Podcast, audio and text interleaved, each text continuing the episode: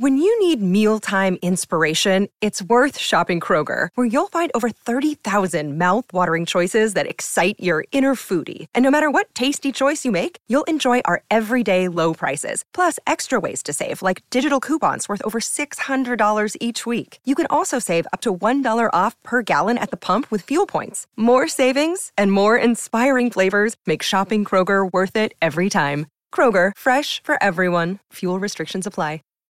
Protect your dream home with American Family Insurance. And you can weather any storm. You'll also save up to 25% by bundling home, auto, and life. American Family Insurance. Get a quote. Find an agent at amfam.com. Products not available in every state. Discounts may not apply to all coverages on an auto or home policy. Discounts do not apply to life insurance policies. Visit amfam.com to learn how discounts may apply to you. American Family Mutual Insurance Company SI and its operating companies American Family Life Insurance Company 6000 American Parkway, Madison, Wisconsin. Сначала мы как бы застряли, вроде бы там проходили. Потом все больше и больше снега. Потом мы начали сдувать шины, чтобы лучше там была больше поверхность э, сцепления с землей. Ехали на сдутых шинах. Потом уже это не помогало, мы начали просто копать руками, искать вообще все подручные средства, какие-то доски, там еще темнота, вообще ничего не видно. По пути мы собирали людей, которые тоже застревали, и вместе мы объединялись в такой караван длинный. Это просто как, ну, сцена из какого-то страшного фильма ужасов, когда нападут сейчас волки, всех загрызут. И мы ночью вот так буквально протаптывали дорогу целиком. И актеры, и у нас продюсеры, и операторы, все-все копали просто руками. Все уже мокрющие, замерзли.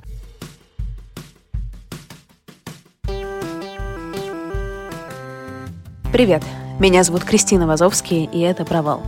Подкаст о ситуациях, в которых что-то пошло не так. Сегодня у меня в гостях режиссер Иван Соснин.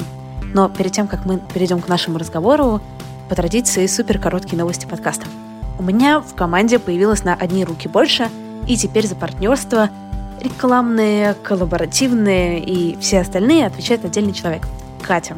Если вы давно хотели сделать что-то вместе со мной, пригласить меня на интервью, сделать кросс-промо, купить рекламу в подкасте или предложить гостя, теперь с помощью Кати это случается супер оперативно. Просто напишите на почту info собачка talktalk.me, talk через О. Я открыта к новым проектам. А теперь поехали! Ваня, привет. Привет, Кристина. С места в карьер. Недавно вышел клип, который ты снимал для группы Мумитроль. Очень классный, ссылка будет в описании. Расскажи, пожалуйста, как проходил процесс съемок? Процесс съемок проходил тяжело. Мы выбрали вместе с Ильей Лагутенко песню, я написал сценарий, и решили его снимать однозначно в Карабаше, это на Южном Урале такой э, город промышленный, маленький городок очень фактурное место, колоритное. И мы уже спланировали съемки. Это было как раз время, вот этот промежуток между двумя волнами коронавируса. Мы уже все спланировали, осмотрели все локации, позвали всех актеров. И Юра Колокольников, главный герой, должен был прилететь на следующий день, и мы решили сдать тесты на коронавирус все. Вся команда. И у нас у одного из продюсеров пришел положительный. И это для нас, это еще был первый вот такой положительный тест в нашей команде. И мы испугались, а Юра был задействован на большом проекте, сериальном, по-моему. И у него, то есть, смены были, то есть он прилетел к нам, потом дальше должен был продолжать съемки. И мы очень сильно испугались за всех участников, но из-за него в частности, потому что мы из-за нас могли бы сорваться какие-то глобальные съемки. Если бы он заразился коронавирусом там от продюсера от одного, то он бы мог привести его туда, его бы закрыли на несколько недель, и все бы пошло не по плану. Вот, и мы за день до съемок перенесли полностью весь процесс, отменили все билеты, отменили вообще все там машины, локации актеров и перенесли съемку на месяц вперед. Поэтому подготовка шла тяжело. То есть мы потеряли, конечно же, часть средств. Мы очень сильно это ударило по нам финансово. Но перенесли, через месяц нашли даты подходящие у Юры и все-таки сняли. В итоге мы тоже все проверились и уже все было хорошо. Ты можешь рассказать, как вот выглядит процесс э, принятия таких решений? Вот у одного из продюсеров нашли коронавирус. Кто садится и с кем разговаривает, кто принимает решение, что это нужно перенести? У нас есть несколько продюсеров, и я режиссер, ну, оператор. Мы вместе, то есть, садились, обсуждали долго, думали, что делать, как изолировать и так далее, так далее, кто мог заразиться еще и все-таки приняли решение совместно. То есть принимает решение, я думаю, что человека четыре принимали решение. Это продюсеры, режиссер, ну и оператор в том числе, потому что он тоже в нашей команде. То есть у нас работает на проекте три продюсера. Вот один э, исполнительный и несколько линейных. Кто-то в итоге еще от этого продюсера потом заразился? То есть был ли смысл на практике потом переносить эти съемки или нет? Потом, честно, у нас заразилось еще несколько человек. Я не знаю, от этого человека или нет, но потом пошли заражения, да. В итоге у нас в компании переболел человек пять поочередно. И мы сдавали постоянно тесты, то есть я сдал тестов 5, по-моему, за вот эти несколько месяцев.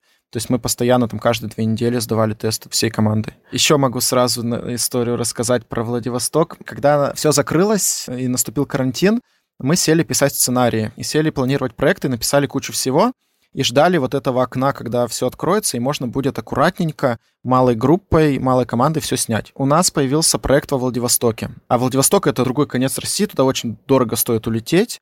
Еще если мы везем технику, команду, это все очень тоже большие суммы. И съемки должны были проходить на корабле. Часть съемок у нас были на суше, часть на корабле. И мы прилетаем, там куча морепродуктов, то есть мы завтракали, обедали и ужинали морепродуктами. И я не знал, что существует какое-то белковое отравление на тот момент. И я как бы наелся этих морепродуктов, и все, я утром просыпаюсь, у нас начинаются съемки, съемки еще на суше. И у меня вообще, у меня мутит, у меня температура, рвота, и не только рвота. И у нас съемочный день идет, я режиссер, и я просто бегаю на площадку, то с площадки туда-сюда, ищу место, где бы мне уединиться. И на следующий день у нас должна быть съемка на корабле. Я весь день этот еле как выживаю и нас не пускают на корабль, узнав, что у меня температура. Это было подозрение на коронавирус, и нам отменили всю съемку и не пустили группу на корабль. В итоге корабль ушел без нас, мы улетели обратно, ждали время, сдавали тесты, в итоге у меня пришел отрицательный. Мы потом снова летали во Владивосток и переснимали все. Вот это вообще жесть была, конечно, да. Как ты вообще себя чувствовал, когда ты понимаешь, что вас типа не пускают, потому что ты, ну, условно, переел краба. Ну, я тогда не понимал. Нет, я действительно, я боялся, возможно, что это симптомы коронавируса, но меня тошнило очень сильно, но я думал, вдруг так проявляется. Я тогда чувствовал себя очень плохо по всем причинам. У меня было плохое состояние из-за того, что я спал, у меня там под температура, я вообще ничего не понимал толком. Ну, очень мощное было отравление. Конечно, было обидно, и я понимал, что нужно ехать, снимать, но но нас просто не пустили. Даже ребята готовы были без меня сесть на корабль, но их не пустили, потому что они со мной соприкасались. Вот, и никого не допустили, да, и всем пришлось улететь, потом прилететь, и вообще. Но там очень дешевые устрицы по 100 рублей, такие большие, очень сложно устоять. Я еще видео такое радостно снимал, как я их ем, наснимался. Я тоже слышала, короче, историю про какого-то моего знакомого знакомого, который собственно, приехал куда-то, где были супер классные дешевые устрицы, и он такой, ну, типа, сразу бахнул 20-30 штук. Ну, они ж маленькие. Но я сама, если честно, бы съела легко 20 устриц в целом. И типа, все, и скоро. Поэтому, как бы, когда ты начал рассказывать, я поняла уже о чем-то, но я очень сочувствую, если честно. Потому что на твоем месте могла бы быть я, потому что я такой человек, который так делает. Как вообще у тебя было состояние эмоциональное в марте? Когда там все закрыли, и типа все, ничего снимать нельзя. Снимаем теперь по зуму. На самом деле нормальное было состояние. Единственное, что я очень сильно расстроился из-за того, что у нас съемки полнометражного нашего фильма перенеслись. Мы должны были летом снимать полный метр, первый мой, и он перенесся на следующий год. Вот мы сейчас готовимся, но из этого сильно расстроился. А в остальном я использовал эту паузу как время просто разгрузить голову, написать сценарий, то есть много всего придумал нового, думал о том, чем я хочу заниматься, чем не хочу заниматься. Поэтому постарался использовать это время с умом. Надеюсь, что это получилось, потому что сразу после выхода на работу у нас пошло много проектов, то есть много проектов, которые мы разрабатывали как раз. То есть это была подготовка к чему-то большему. Ну вот так, наверное, я это расцениваю. А сейчас ты как себя чувствуешь, когда снова есть ощущение, что вот сейчас будет... Ну, не то, что есть ощущение, но, например, ну, сейчас я в Португалии, но вообще живу в Лондоне, и Лондон на локдауне, Европа на локдауне, в России вот сейчас станет на локдауне, по крайней мере, Москва. Ты спокойно и, и все классно? Или у тебя есть какие-то страхи? Да нет, на самом деле спокойно довольно-таки. Мне кажется, что если это делается, и это принимаются какие-то решения на глобальном уровне, значит, это нужно делать, и это полезно для общества, для людей, поэтому я буду сидеть дома и ждать пока. Ну и как-то использовать это время иначе. Поэтому я, у меня нет такого, что я там сильно переживаю и пишу посты о том, что нужно срочно там открыть, всех выпустить. Ну, когда выпустят, тогда выпустят. Если сказали сидеть дома, что если я понимаю адекватно, что действительно так нужно делать, то я не буду против. Сейчас действительно, сейчас очень большое число людей заболевших, и мы тоже стараемся все-таки всячески предохраняться, носить маски и так далее. Поэтому я солидарен с теми, кто принимает какие-то решения на глобальном уровне в этом вопросе. Ты сказал, что во время карантина у тебя было какое-то время пространство для того, чтобы подумать, чем ты хочешь заниматься, чем нет. Поправь меня, пожалуйста, если я не права. Насколько я помню, ты один из э, сооснователей компании Red Pepper, правильно? Я один из э, да, руководителей компании Red Pepper Film. Если я правильно помню, в свое время у вас был Switch. Вы отказались от производства какой-то такой стандартной рекламы условных йогуртов и стали заниматься производством, наверное, фильмов, можно сказать. Просто я поправь меня язык, который тебе больше нравится, как об этом говорить. И я в одном из интервью читала, что тогда у вас были какое-то время, сложное время из-за этого транзишена. Ты можешь вспомнить, что тогда происходило? Мы примерно, я думаю, 4 года назад, какой-то момент, и инициатором этого был Данил Голованов, это вот основатель как раз-таки агентства «Фильм», и он очень долгое время занимался до этого рекламой, и он решил, что хватит, это надоело, это скучно и неинтересно. А я в это время как раз-таки начинал уже снимать и режиссировать самостоятельно свои работы, то есть раньше мы писали креатив, а снимали его другие люди, мы придумывали рекламу. То сейчас мы поняли, что мы можем сами это создавать все, способны сами снимать, и поэтому мы решили переквалифицироваться резко и стать продакшеном. И это были тяжелые времена. У нас был сначала штат, наверное, 30-40 человек, мы его сократили до 15 где-то. То есть мы убрали половину штата, расформировали несколько отделов. У нас был отдел, который занимался радиорекламой, медийкой, размещал там щиты, баннеры и так далее. Мы всех расформировали, они перешли в другие агентства работать.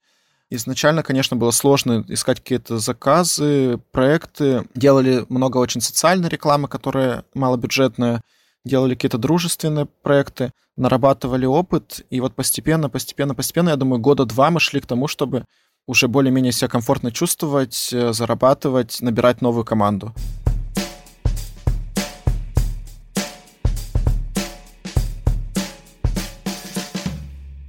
А давай поспоминаем еще какие-то провалы, которые у тебя были на съемках или связаны с проектами, с твоими профессиональными? Мы очень часто путешествуем, и у нас постоянно съемки проходят в разных интересных местах, мы потому что отталкиваемся от локаций необычных. И один фильм мы снимали в Териберке, это возле Мурманска, Э, то есть э, крайний север, эм, там снимали Левиафан. У нас съемки проходили зимой, и такая штука, что от Мурманска до Териберки есть всего одна трасса, одна дорога, которую зимой может ночью замести снегом полностью вообще. И то есть и дороги не будет. И можно уехать и остаться в Териберке, ну, такая маленькая деревушка, можно уехать туда и остаться там на неделю, например, пока не приедет э, чистильщик, ну, такая грузовая машина, которая все очистит. И потом можно было за ней проехать. Нас предупреждали, когда мы ехали, нам предупреждали, что сейчас сильный ветер, сейчас э, снег, и вы можете там остаться. Мы такие, да ладно, что, мы справимся, возьмем машину там проходимую и так далее. И вот мы уехали туда, все отсняли, и едем обратно и понимаем, что дорогу заметает полностью прямо на глазах. В итоге мы встряли, то есть ехать примерно минут, я думаю, 40 от города до Тереберки мы застряли ночью, посреди ночи, а артисты должны были у нас улететь в 7 утра в Москву. Мы выехали где-то в 10 вечера. И мы вот всю ночь копали дорогу руками просто, чтобы проехать на машинах, чтобы они не опоздали на самолет. Сначала мы как бы застряли, вроде бы там проходили. Потом все больше и больше снега. Потом мы начали сдувать шины, чтобы лучше там была больше поверхность э, сцепления с землей. Ехали на сдутых шинах. Потом уже это не помогало, мы начали просто копать руками, искать вообще все подручные средства, какие-то доски, там еще темнота, вообще ничего не видно.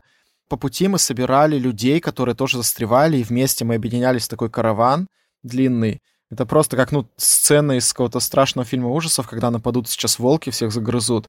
И мы ночью вот так буквально протаптывали дорогу целиком. И актеры, и у нас продюсеры, и операторы, все-все копали просто руками все уже мокрющие, замерзли. В итоге мы где-то в 6 часов утра доехали, то есть мы там, часов 6 ехали вместо 40 минут, и в итоге успели. Успели. Мы еще приехали, отметили, выпили, по-моему, что-то там крепкое, посадили ребят на самолет, и через два часа у нас началась следующая уже смена, съемка. То есть мы должны поспать были, но мы не поспали, и вместо сна мы копали, и сразу же у нас началась следующая смена, и мы еще снимали сутки. Короче, вот это был у нас, ну вот, когда с ребятами обсуждаем, наверное, это самые экстремальные съемки в нашей жизни, потому что сложно передать, но это было страшно, интересно и запоминающееся. Мне кажется, это наш с тобой подкаст нужно давать послушать ребятам, которые хотят снимать клипы и фильмы модным артистам, вот это все. Будете готовьте копать, если что. Да, еще это для тех, кто хочет снимать в красивых локациях. Вот часто мы видим какие-то классные съемки, где на обрыве стоит какой-нибудь там мужчина или там танцует балерина где-то в горах. Все красивые локации находятся очень далеко, и они очень труднодоступны. Логистику построить на съемках, каких-то экстремальных локациях, это крайне сложно. И вообще большое спасибо нашим продюсерам, что они справляются с этим. А еще вот про локации могу сказать, на самом деле. Это не такая глобальная история, она очень маленькая, но и смешная, и не смешная одновременно. Мы снимали недавно проект один социальный, благотворительный. Уехали в командировку, а продюсеры наши другие. То есть у нас есть несколько ребят. Вот есть продюсер главный, с которым я всегда работаю, это Яна, моя жена. И она продюсер в нашем агентстве. Вот. есть у нас еще несколько продюсеров. Мы уехали в командировку, и ребята должны были найти локации для съемки социального ролика. И мы приезжаем за день до съемок, все, они нам показывают локацию, которую они выбрали, и мы приходим, и там здание, и типа третий этаж, в Москве это, кстати, какой-то завод заброшенный, третий этаж без лифта. Все, мы поднимаемся, мы типа, а где лифт? Там лифта нет. А мы говорим, так, ребят, у нас же, мы снимаем инвалидов в колясках. Они такие, так, ну давайте как-нибудь поднимем их. И мы такие, о, черт, что делать? И мы начали искать другую локацию срочно и нашли на первом этаже нормальную, где можно заехать. То есть, да, бывают такие штуки, что ты можешь даже не подумать, что у тебя снимается герой с какими-то там особенностями движения, что да, он в инвалидной коляске может быть или на костылях и так далее, потому что мы часто снимаем какие-то ролики для благотворительных центров и так далее. И вот это, конечно, был бы провал, если бы у нас начались съемки, приезжают люди, у нас локация на третьем этаже, и нужно каким-то образом туда подниматься. Ты снимал суперизвестных российских актеров и людей. Были ли какие-то сложности в работе с такими ребятами? Или наоборот, там уровень профессионализма вышаг? Или по-разному? Вот слушай, на самом деле, да, очень боишься, когда вот я только начал снимать каких-то больших звезд, очень переживал, и для меня какие-то фигуры там Алексей Серебряков, э, Чулпан Хаматова, Константин Хабенский, это были такие звезды таких масштабов, что я просто, я дрожал перед съемкой. Но когда приходишь на площадку, они подходят, и они настолько профессиональные и простые в общении. Они ничего не требуют э, сверх того, что нужно, они просят поставить задачу и классно там с первого дубля справляются с ней.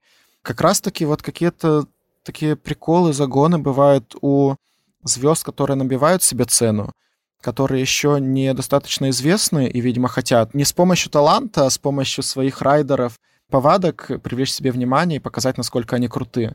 Была история вот с Алексеем Серебряковым, когда снимали фильм «Интервью», но здесь мы не правы, потому что мы вот первый раз снимали такого актера большого, и у нас один человек на площадке, он ходил, разговаривал по телефону, а у нас уже дубль начинался. А в дубле Алексей должен был плакать. Он там встречает свою дочь и плачет. И он начинает плакать, и я понимаю, что это очень крутой дубль, и что очень сложно снять классный дубль, когда человек плачет, и сделать это еще несколько раз подряд. Я понимаю, что вот нужно брать этот дубль, и мы слышим, что кто-то вдалеке разговаривает по телефону из нашей команды. И Алексей просто останавливается, смотрит в камеру, такая тишина на площадке, он говорит, когда вы говорите тишина, должна быть тишина. И мы все просто стоим, замерли. Хотелось провалиться сквозь землю. Мы, естественно, пошли, наругались, э, и все такого больше у нас не повторялось. Он сказал очень спокойно, вежливо, тихо, но это был такой тон, что нам было очень стыдно за, за то, что кто-то у нас заговорил на площадке в этот момент. Потому что есть такие сцены, когда вот прямо ни шороха не должно быть. Это может все испортить. По поводу Серебрякова, тоже, по-моему, ты где-то упоминал, что, собственно, как только фильм вышел, ты отправил ему ссылку в WhatsApp, но он тебе так и не ответил. Короче, мы ему отправили. Он, по-моему, написал «спасибо, посмотрю», но и больше ничего не ответил. Он, честно, просто я как бы не воспринимаю это как какую-то критику, потому что он не разговорчивый, он, то есть, вообще не любитель поговорить, он любит уединиться, молчать, э, сидеть один в тишине и думать, там, в голове переваривать что-то свое. Поэтому я думаю, что он, возможно, посмотрел и просто, может быть, ему нечего было сказать на этот счет, не знаю. Но он ничего не ответил. Потом мы выиграли же еще «Золотой ореол», мы его тоже поздравили, это большая награда для нас но он тоже ничего нам не ответил. Может быть, он просто поменял телефон и уже на другом телефоне. Ты же снимал Чулпан Хаматова, да, недавно относительно? Или... Да-да-да, мы в клипе снимали Чулпан Хаматова и Хабенского Константина снимали. Классный такой послужной список. Мама гордится? Ну, гордится, да. Я думаю, больше всего она гордится в те моменты, когда ей подруги присылают какие-то интервью и ссылки на меня или звонят, говорят, вот, слышали про Ваню по радио, сказали. Ей, конечно, очень приятно. И раньше она еще, когда вот мы только начинали, начали выигрывать первые награды, она, конечно, каждой награде радовалась, поздравляла. Сейчас она уже, знаешь, ей присылаю, вот мы выиграли там награду. Она пишет, вот за этот фильм, я говорю, нет, за другой. А говорит, то я уже запуталась в ваших там фильмах, и это не знаю. То есть, да, сейчас она уже потихоньку привыкает к тому, что мы выигрываем награды, но, конечно, гордится, да.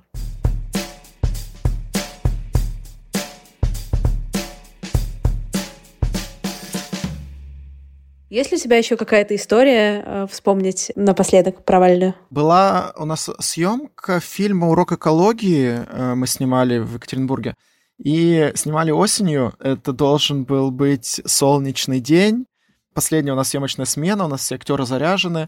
Массовка, по-моему, человек 100 у нас. То есть глобальная сцена, где там куча школьников в парке. Должен был солнечный день быть. Мы просыпаемся, идет снег. И это был первый снег в году, это типа, по-моему, конец сентября, и пошел снег. О боже, что делать вообще? И также вот у нас э, такая же история, как с Мумитролем. Мы садимся с продюсерами за столик в кафе в ближайшем э, к съемочной площадке и обсуждаем, что делать, что делать, и принимаем решение перенести.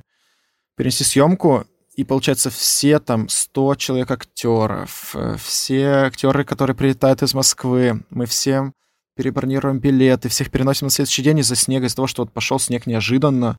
Первый, это был первый снег в году, и вот он выпал на нашу смену.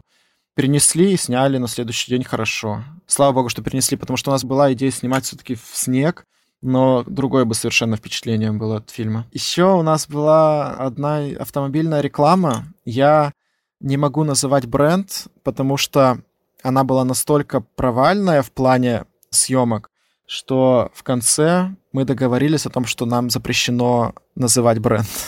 Это был просто провал на провале.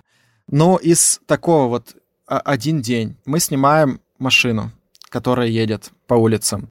Машина новая, она без прав. У нас идет съемка, нас останавливают э, гаишники. Хотят нас увезти на штрафстоянку. Мы говорим, мы снимаем, у нас там съемка. В итоге мы даем им взятку. Они нас отпускают, мы едем дальше, у нас заканчивается бензин. Мы остаемся на какой-то трассе посреди леса. Наступает ночь, мы остаемся в машине без бензина. Один человек пешком убегает с канистры искать заправку. Бегает ночью, ищет заправку с пустой канистры, приносит бензин. Мы... То есть и это вот один съемочный день, и у нас каждый был такой. У нас каждый, это, это просто, мы вспоминаем. У нас название этого проекта как синоним какого-то апокалипсиса сейчас. То есть, когда мы вспоминаем, и мы говорим, вот главное, чтобы вот не так, потому что там было вообще вот провал на провале. Но в итоге, да, мы еле как сдали это, и слава богу, что закрыли этот вопрос. А результат-то как вышел? Типа классно? Или как снимали, так и получилось? Я считаю, что совместными усилиями, в плохом смысле совместными усилиями с представителями бренда, результат получился неудовлетворительный, на мой взгляд, как режиссера, потому что у нас все шло не как по маслу, мягко говоря. И еще люди со стороны бренда старались нас пихнуть в такие рамки, в которые мы просто не могли поместиться. И это нас очень сильно расшатывало, и там со всех сторон просто у нас, у нас влетели камни, и результат получился не очень хороший. Но я бы не стал гордиться этой своей работой точно. Как ты вообще переживаешь такие штуки, когда тебе говорят, что ты типа сделал какое-то говно? Тяжело. Я, хоть, естественно, все вокруг говорят, не переживай, там дело не в тебе, да он сам дурак, ну, как знаешь, часто так подбадривают знакомые друзья. Я очень сильно переживаю такие вещи, потому что я человек очень неконфликтный, и для меня любое какое-то столкновение, любой хотя бы минимальный конфликт, он очень сильно меня задевает, и я потом мучаюсь. То есть бывает, что Я не могу уснуть после того, как пришла какая-то критика на мою работу, которая... Есть, конечно, критика неконструктивная, когда я понимаю, что, ну, там кто-то написал просто первое, что пришло в голову, даже не посмотрев работу. Когда есть какая-то конструктивная критика, и я сам, наверное, понимаю, что можно было сделать лучше, тогда я очень сильно переживаю, что это люди все-таки видят, и что я допустил ошибку, и что что-то идет не так по моей вине, я прямо могу мучиться несколько дней. Вот у нас, да, бывало такое, что я прямо несколько дней очень сильно переживал, даже переставал работать, потому что был недоволен проделанной работой и критикой. А как ты в таких ситуациях реагируешь вовне? Ты извиняешься, пытаешься переделать, ты как-то компенсируешь, ты говоришь, нет, все классно. Как у тебя это работает? Пока есть возможность переделать, я пытаюсь переделать. То есть, если есть возможность что-то изменить до того, как там выложен, например, фильм в сеть, я пытаюсь до последнего что-то сделать, найти, грубо говоря, компромисс, чтобы человек э, был доволен, который принимает решение, допустим, заказчик, клиент и так далее.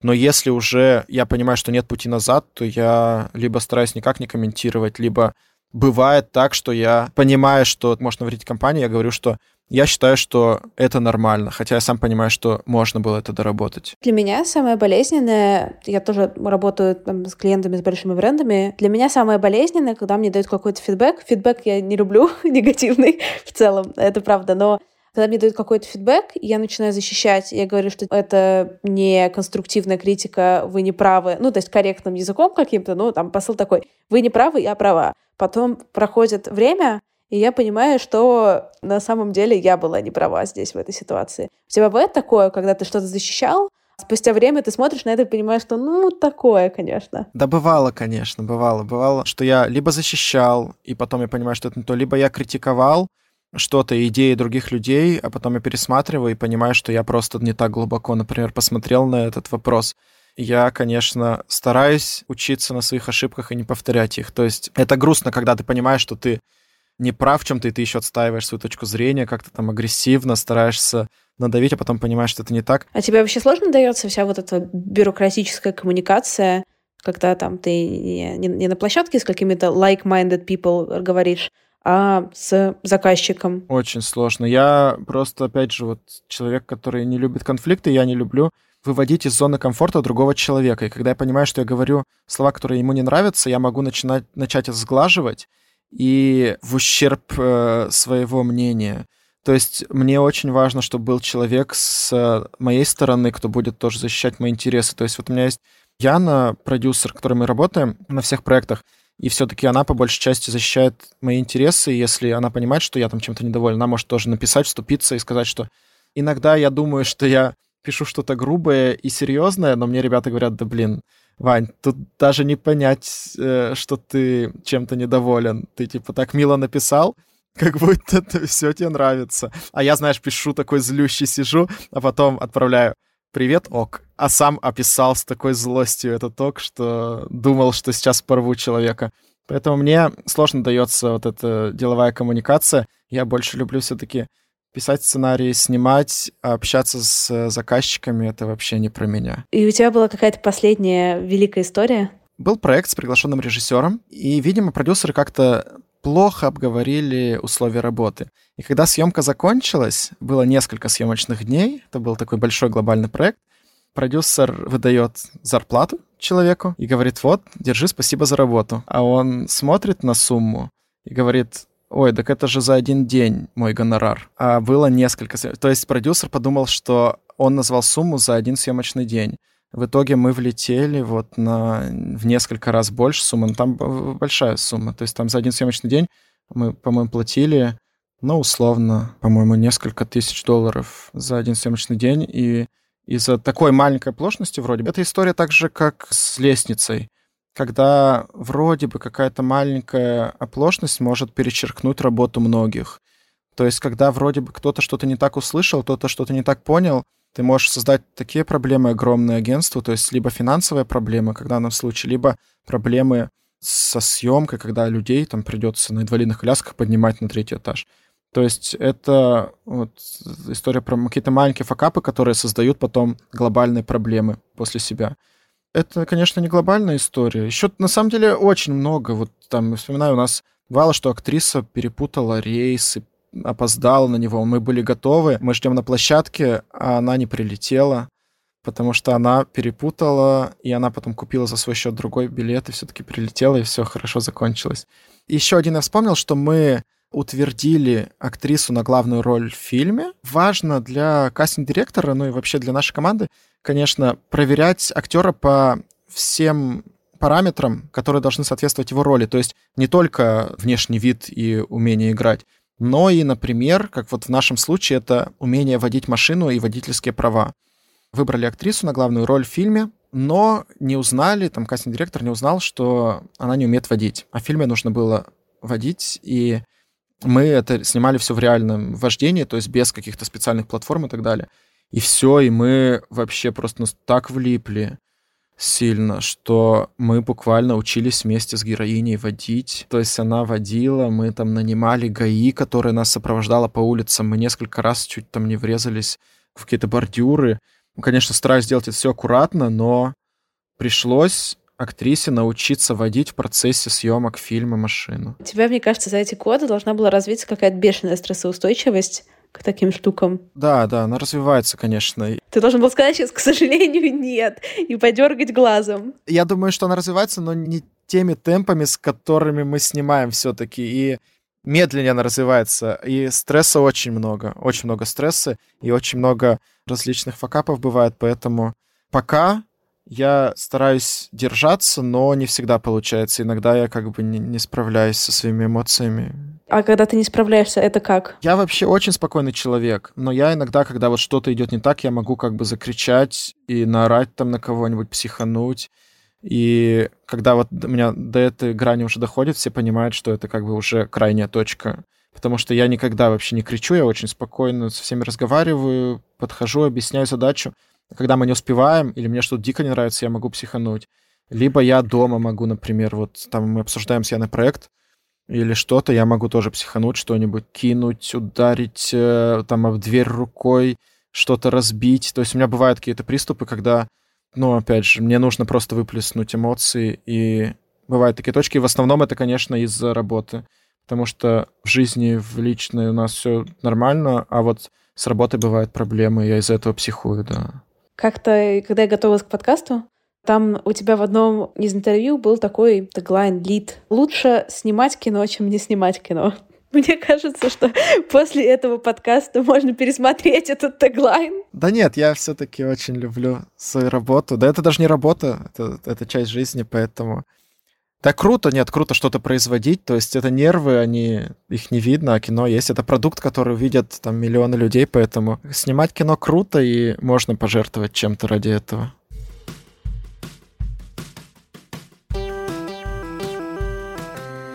Спасибо, что дослушали подкаст до конца. Все ссылки в описании. По-прежнему очень радуюсь вашим отзывам. В Apple подкастах уже больше тысячи оценок. Увидимся на следующей неделе. Пишите на info собачкаталкtalk.me. Всем пока-пока. Need mealtime inspiration, it's worth shopping Kroger, where you'll find over 30,000 mouth-watering choices that excite your inner foodie. And no matter what tasty choice you make, you'll enjoy our everyday low prices, plus extra ways to save, like digital coupons worth over $600 each week. You can also save up to $1 off per gallon at the pump with fuel points. More savings and more inspiring flavors make shopping Kroger worth it every time. Kroger, fresh for everyone. Fuel restrictions apply. Ohio, ready for some quick mental health facts? Let's go. Nearly 2 million Ohioans live with a mental health condition. In the U.S., more than 50% of people will be diagnosed with a mental illness in their lifetime. Depression is a leading cause of disability worldwide. So, why are some of us still stigmatizing people living with a mental health condition when we know all of this? Let's listen to the facts and beat the stigma. Ohio, challenge what you know about mental health at beatthestigma.org.